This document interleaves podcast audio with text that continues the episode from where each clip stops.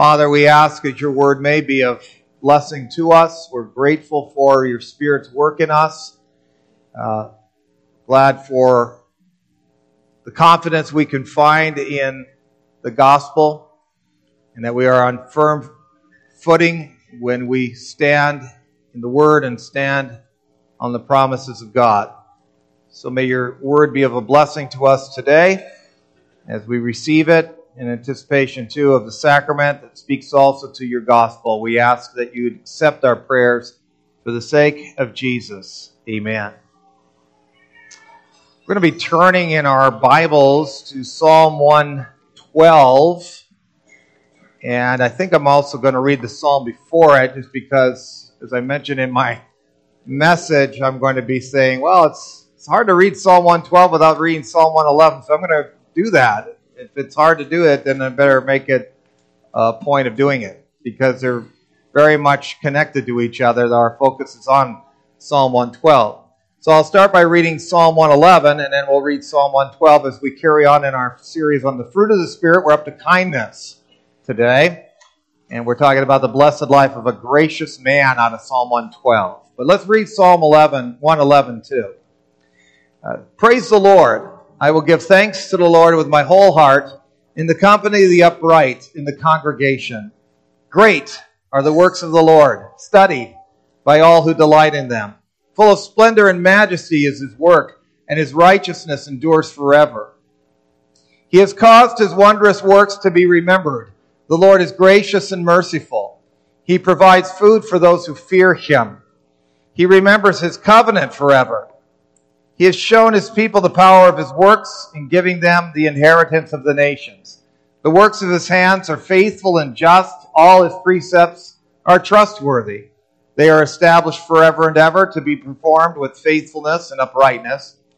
He sent redemption to his people. He's commanded his covenant forever. Holy and awesome is his name. The fear of the Lord is the beginning of wisdom, and all those who practice it have a good understanding. His praise endures forever. Praise the Lord. Blessed is the man who fears the Lord, who greatly delights in his commandments. His offspring will be mighty in the land. The generation of the upright will be blessed. Wealth and riches are in his house, and his righteousness endures forever.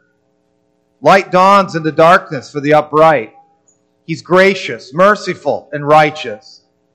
It's well with the man who deals generously and lends, who conducts his affairs with justice.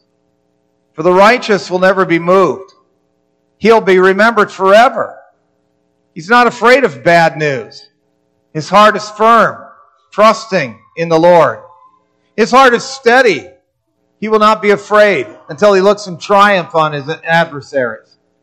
He's distributed freely. He has given to the poor. His righteousness endures forever. His horn is exalted in honor. The wicked man, man sees it and is angry. He gnashes his teeth and melts away. The desire of the wicked will perish. May God's blessing be upon us as we've received his word and as we have it ministered this morning. Congregation of our Lord Jesus Christ, I wonder if the boys and girls ever take a moment on a bright night and look up at what makes it bright the full moon. They look up and they see that bright moon shining in the sky. And, and I wonder if they ever wonder, if you ever wonder, boys and girls, why that moon shines like that. You probably do know. It's because the, the sun is shining on it. And if it wasn't for the sun shining on it, you wouldn't see it. Uh, whenever you see just a sliver of that sun, that moon, where it's just, some people call it just a thumbnail. The reason why it's just a thumbnail that you see and not the big moon is because only a part of the sun is shining on it. The rest you can't see. And you know, boys and girls, that's the way it is with everybody. If God is shining on us, Everybody will be able to see it. You can't hide that. And we'll be reflecting God's light for everybody to see. But if God isn't shining on us, if we don't know God's glorious love in Christ, nobody will see God shining on us. Everything will be like darkness. And we're either one of those, those two boys and girls. Either we're, we we have the light of Jesus shining on us or we don't. And if we do, people will see us shining. And if we don't, well, there isn't much to see in our lives. And no matter what people do to try to draw attention to themselves, there's not much to see. God wants us to reflect the light of Christ's love, not the darkness. And we talk a little bit about that here in this psalm, these psalms. It's very difficult, as I mentioned, uh, to read this second psalm that we read without reading the first one that we read. They're called sister psalms a lot of times, and sometimes twin sister psalms because they have such a mirroring effect. The one reflects the other. They're worded, they're the same, they're structured the same. And of course, that's all for purpose. And uh, it, it fits our purpose as well this morning as we continue to look at the fruit of the Spirit and looking at kindness because that's the kind of man we're looking at in Psalm 112. A kind man, a gracious man. And he's gracious because of his reverence for the Lord, gracious because he's reflecting the Lord. Uh, and, and a, a grace that results in a rewarding life that endures. Blessed is this man. And blessed are you if you can see yourself in this man. A man that ultimately is found, of course, in the person of Jesus Christ. But it's the life, the blessed life of a gracious man that is certainly one of reverence. It's reverence reflection, reward that we're looking at. Why is this person kind?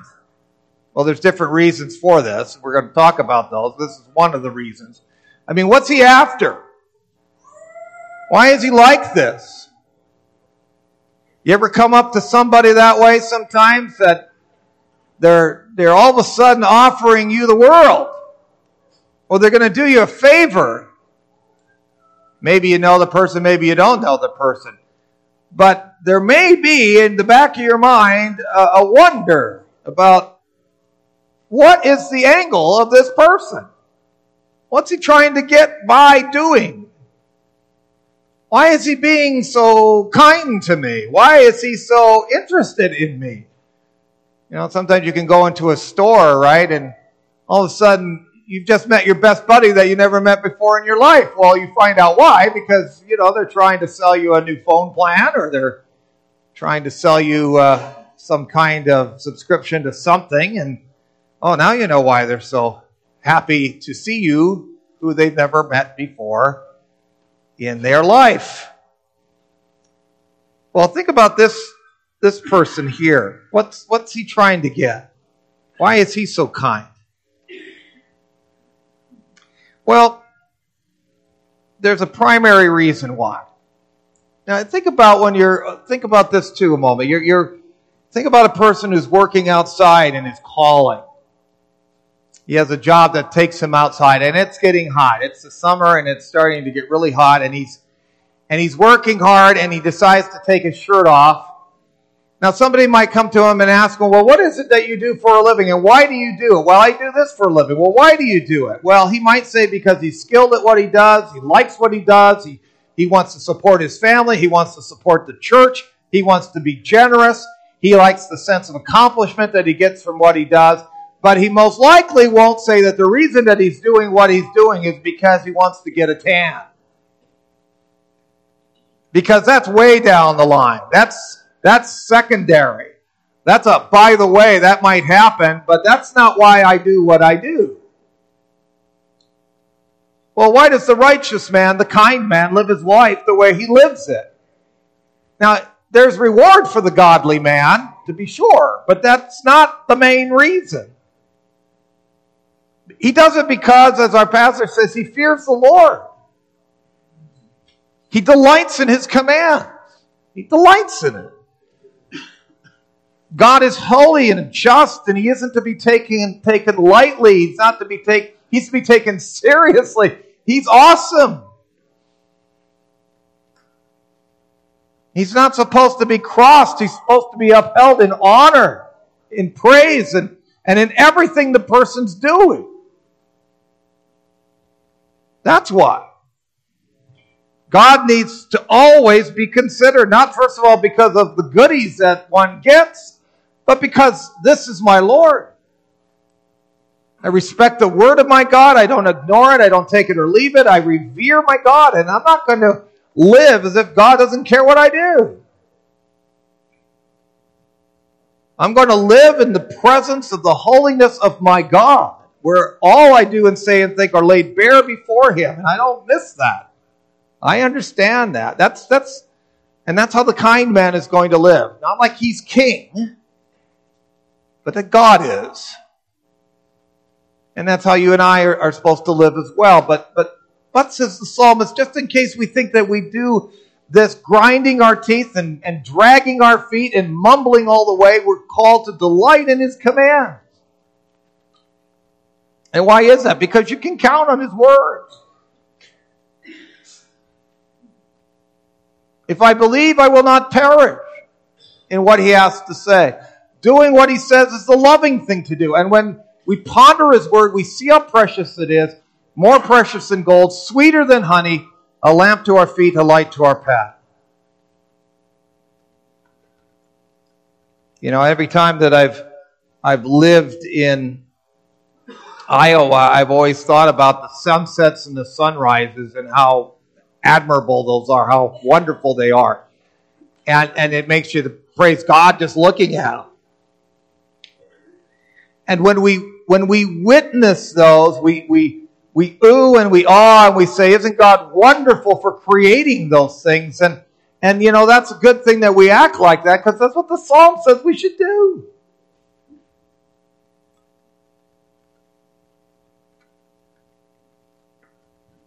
We're to be mindful if we look in various portions of, of this word that we've read that the works of, of the Lord are great and they're studied by all who delight in them. Go to Psalm 111, verse 2. We take delight in the works of the Lord, His creation, His recreation of us in Jesus Christ. But then, in the same vein, we're supposed to take delight in His commands as well. And, and that's, that's something that the kind, gracious man does. He delights in His commandments, He delights in the works of God but he also delights in the Word of God that we see in our psalm. We want to do that more and more to get out of this duty idea to the delight idea. Though both are our calling, right? We have a duty to the Lord, but we're to have a delight for the Lord. We've got a duty to fear the Lord, but we're also called to have delight in his command. We're to love the good and hate the evil. We should, we should because God is good, and therefore we should know that when he commands, he's going to command good things for us and good results. They're not meant for our burden. It's not burdensome to have but one God. Wouldn't you think that that would just simplify our lives? Instead of trying to have more than one, it's not a burden to have God decide uh, how things should be and just let Him be the one. It becomes a burden when we try to figure things out on our own and we try to do them apart from Him. That's when it gets complicated. It's not a burden to honor God's name, it's a delight. But it becomes a burden for us when we, we try to make promoting our name first. And it certainly becomes a burden when we dishonor the name of the Lord Almighty. We, we put burdens on ourselves. God doesn't do that. We put them on ourselves when we don't delight in Him. The blessed life is the life where, in reverence to the Lord, we, we delight in the Lord's command.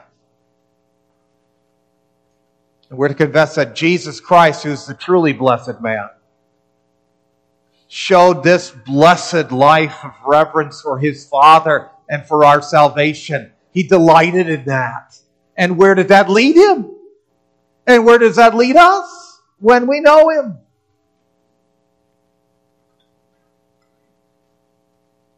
No wonder we want to be like him. And to be, and, and because of him, we want to walk in that reverence and that delight ourselves. Look where it led Jesus. Look where it'll lead us. And, and that really, when we talk about this reverence and this delight, it really leads us into our second point that's talking about reflection, a reflection of God, a reflection of Christ. Delight in kindness never really comes unless we realize that not only are we to be reverent, but we're also to be reflective. And, and you see a lot of that here between Psalm 111 and 112. You know, there's a lot of people who are religious in their outlook, but not for the right reason. Because they've forgotten their calling to be reflective of the gracious covenant Lord. And that's why Psalm 111 is so important to read alongside of Psalm 112. Because Psalm 112 reflects Psalm 111. Psalm 111 speaks about the gracious, steadfast, just covenant God who deserves our praise. And then Psalm 112 talks about the gracious, steadfast, just covenant member. And what he's doing that way, of course, is he's reflecting his covenant God and what the covenant God is doing for him. God is being gracious, steadfast, and just to him. We're to be gracious, steadfast, just in reflection of him. You see in that reflection that he's, he's gracious. He doesn't hoard his money. He lends. He scatters his gifts to the poor like a farmer casts his seed to sow for a harvest of righteousness. His hand is open and is therefore, therefore able to sow generously. If he's afraid to open his hand because he doesn't want to give up the seed, it's going to result in a poor harvest, isn't it? But he's not worried about losing his money. Because he knows that he won't lose his money by giving it away. It sounds odd. It sounds like a paradox, sounds like a contradiction. But he'll gain it back. He'll gain it back in blessing from God, and he'll gain it back by seeing how that money is going to benefit the person or the cause to whom he's giving it. And that's the fruit of kindness, isn't it? It's giving benevolently. It's giving graciously. And, and it doesn't have to be money, of course. It can be time, it can be effort, it can be prayers that people give. And that because God has so graciously given to us. You know, that's the attitude of the kind man. That's the attitude uh, of you and me if we've been in the light and we've shown the light of, of, of God's benevolence has shown upon us in Jesus Christ. And who, after all, who, after all, has given to us like Jesus Christ has in his kindness, as he has given himself a ransom for many, of which we are going to be celebrating here in just a moment through the communion supper. Kind man also reflects God of, uh, by being steadfast. He's not afraid of bad news in verse 7. His heart is firm, trusts in the Lord. God is faithful. We read in verse 8 of Psalm 111 God's precepts are steadfast, they're established forever and ever to be performed with faithfulness and uprightness. The kind man gracious man is not going to stop being that way just because dark days approach. He's not going to do that because people have treated him poorly. He doesn't, he's not going to do that because dark days have arrived. And he's not going to do that because he's heard bad news. And who better than Christ that way? When you think about how he suffered long for us. Again, we, we point out that fact that long suffering next to kindness is not coincidence. Right? If you find in your lives that you continue to be kind in the midst of darkness, in the midst of bad news, thank God for that. Because He's at work in you. The very one who is steadfast in working in your life is steadfast, is working steadfastness in your life. So you don't stop being kind just because others haven't been kind to you. Christ wasn't going to be that person who was going to stop being kind for his people as he endured the cross, as he saw it coming. He's not going to be afraid, this gracious man, this steadfast man. He's not going to uh, be afraid to lose his power and his wealth and his place because he's not resting on his power and his wealth and his place. He's resting on the Lord. And that man's not immune to trouble. Life isn't easy. But he's got his hope and trust in, in the Lord on whose word he can depend.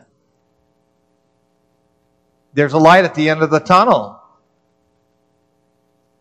Jesus saw that himself, right? for the joys that were set before him, he endured the cross. And why did he do that? Because he was steadfast in his trust in the Lord and he was steadfast in his kindness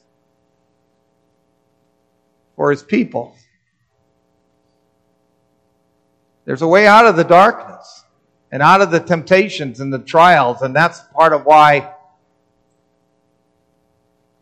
the righteous man, the blessed man, the gracious man, the kind man, takes delight in the commandments of the Lord because he shows the way out. He shows the solution. He gives the answer. They're profitable. They're, there's always hope when you follow the word of the Lord. And there's, there's an end that will lead to the end of all opposition anyway. So the passage is saying, stay steadfast, stay faithful because God's word is, and and God is, and we've seen that Christ has been that way. And it includes staying kind. Also to be just. The kind man's just, and, and, and in this he reflects he reflects God. Psalm 111, 7. The works of his hands are faithful and just. And this is how the kind man is in verse 5 of Psalm 112. It's well that the man who deals generously and lends who conducts his affairs with justice. He's going to stay kind and not be unjust because God has promised to be just and is just in dealing with him and his enemy. He's not going to let money and the blessings that he has had corrupt him. Now, he could. Money can come before the right thing. Money can come first and God second in the business world. Money can be used to win people over, to bribe them. Money can be used to get the things in this world that bring pleasure contrary to the word. Money can destroy that way. It can be used to treat employees like dirt. But the righteous man is going to say, Look how justly God has dealt with me and how he will. And he did that through his son on the cross, but, but, but look beyond that. He is just. He's always dealing with me in accordance with his righteous ends. The works of his hands are truth and justice. He never pulls the wool over my eyes or pulls the rug under, under, out from under my feet. He always lets me know through his commandments what I need to know when it comes to living my life. He's someone I can always trust because my God is just. To that very day, the Lord, to this very day, the Lord is dealing justly with me. He can do no other. So am I going to act any differently to others? I might, I might if I focus more on what people do to me than rather than what God does for me. Am I going to misuse the means that He's provided me for unjust gains? I will not, because if I do, I'm not reflecting the justice of my God, and neither would you. Gracious, steadfast, just, those are the ways the kind man reflects his God. If you're not reflecting this God, then do you know Him? If not, then it's time to turn for forgiveness to Jesus Christ, who's the truly kind one. So you can know His light, so you can reflect it. Well, the, the life of the kind man is reverent and it's reflecting and it's rewarding. The psalmist mentions various rewards for the kind man. He mentions this life and the life to come. And he contrasts them to the wicked who don't trust the Lord, those who, who don't reflect the kindness of the Lord, those whose life isn't reverent. His offspring will be mighty in the land. The generation of the upright will be blessed. Wealth and riches are in his house. His righteousness endures forever.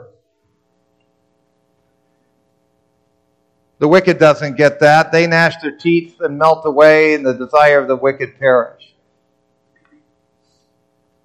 So he mentions here, you know, children, wealth, honor. And some people say, well, I know some godly people who've never had children or have never been wealthy and, and are only despised by people. And that's true. It could be that the emphasis here was in the Old Testament covenant, but Jesus also said that material gain would not be out of bounds for the kind person in the Lord. What may we say then? Well, we say what the Bible says, that we do reap what we sow. If we don't delight in the Lord's uh, uh, commandments, we will also reap what we sow. If we do, we will also reap what we sow. And maybe it'll be that you'll be prosperous materially because you worked hard. And there's nothing wrong with that. In our society, people want to demonize people because they have things, simply because they have things. But maybe they worked hard for what they have. And then we beatify poor people just because they're poor, and maybe they're poor because they didn't work. It doesn't mean that they're poor because they didn't work, it might be for other reasons.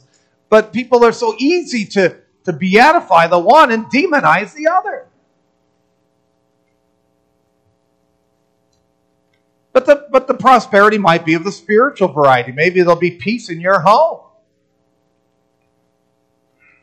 Uh, uh, of, of, because you're working together not as a family that says, well, it's, it's the parents against the kids or it's the wife against the husband, but it's the family against the devil.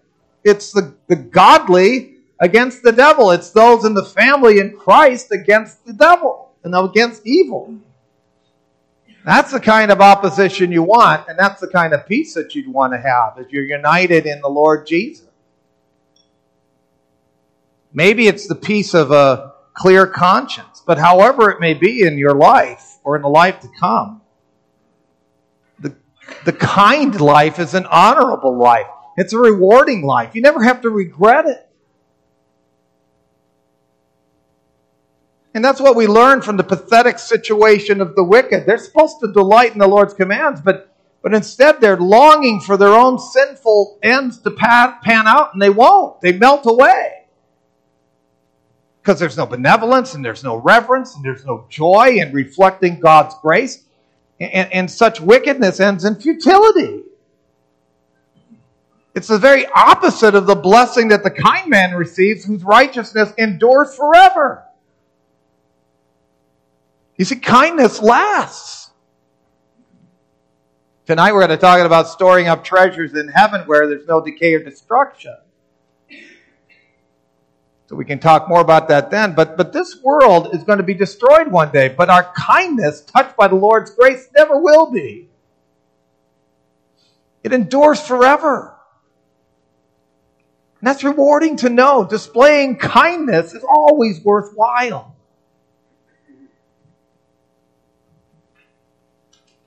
Because though the act might end, its impact and reward never do. So you don't want to ever stop being kind or stop being generous. You think about what God's generosity has done for you in Jesus, the kind one, and how lasting of an impact that kindness has had.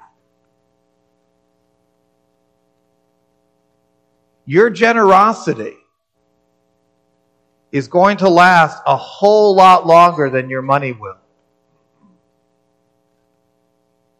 Now, you may never know how beneficial your kindness might be to somebody, but you can know that its benefit will last. What kind of life is the life of the kind man? Well, it's the life of Christ. Reverent, reflecting, rewarding.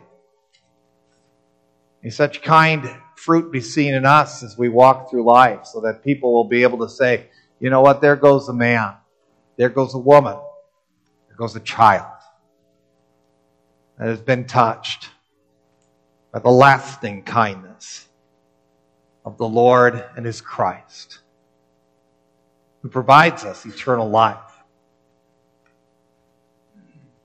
And as He does that, we can be kind. And that kindness, too, can have a lasting effect. What good news for us in our lives. Let's uh, finish up with, uh, as we finish up this sermon right now, we're going to be going on to looking at the celebration of the Lord's Supper in just a moment. But let's, let's pray to God for uh, the, the blessing that His uh, message is for us today. Father, we want to thank you for Jesus who has carried out the reverent, reflective, and rewarding life. And we're grateful for what he has accomplished for us. That he truly has been this one whose righteousness endures forever. But Lord, even seeing what Jesus has been able to be in terms of his kindness toward us, what reasons for us to live reverently reflectively and in a rewarding way, honorable way in our lives through the fruit of kindness. May that show forth, Lord, in our lives so that people will see what's shining in our lives the kindness, the, the lasting kindness of God in Jesus Christ, in whose name we pray. Amen.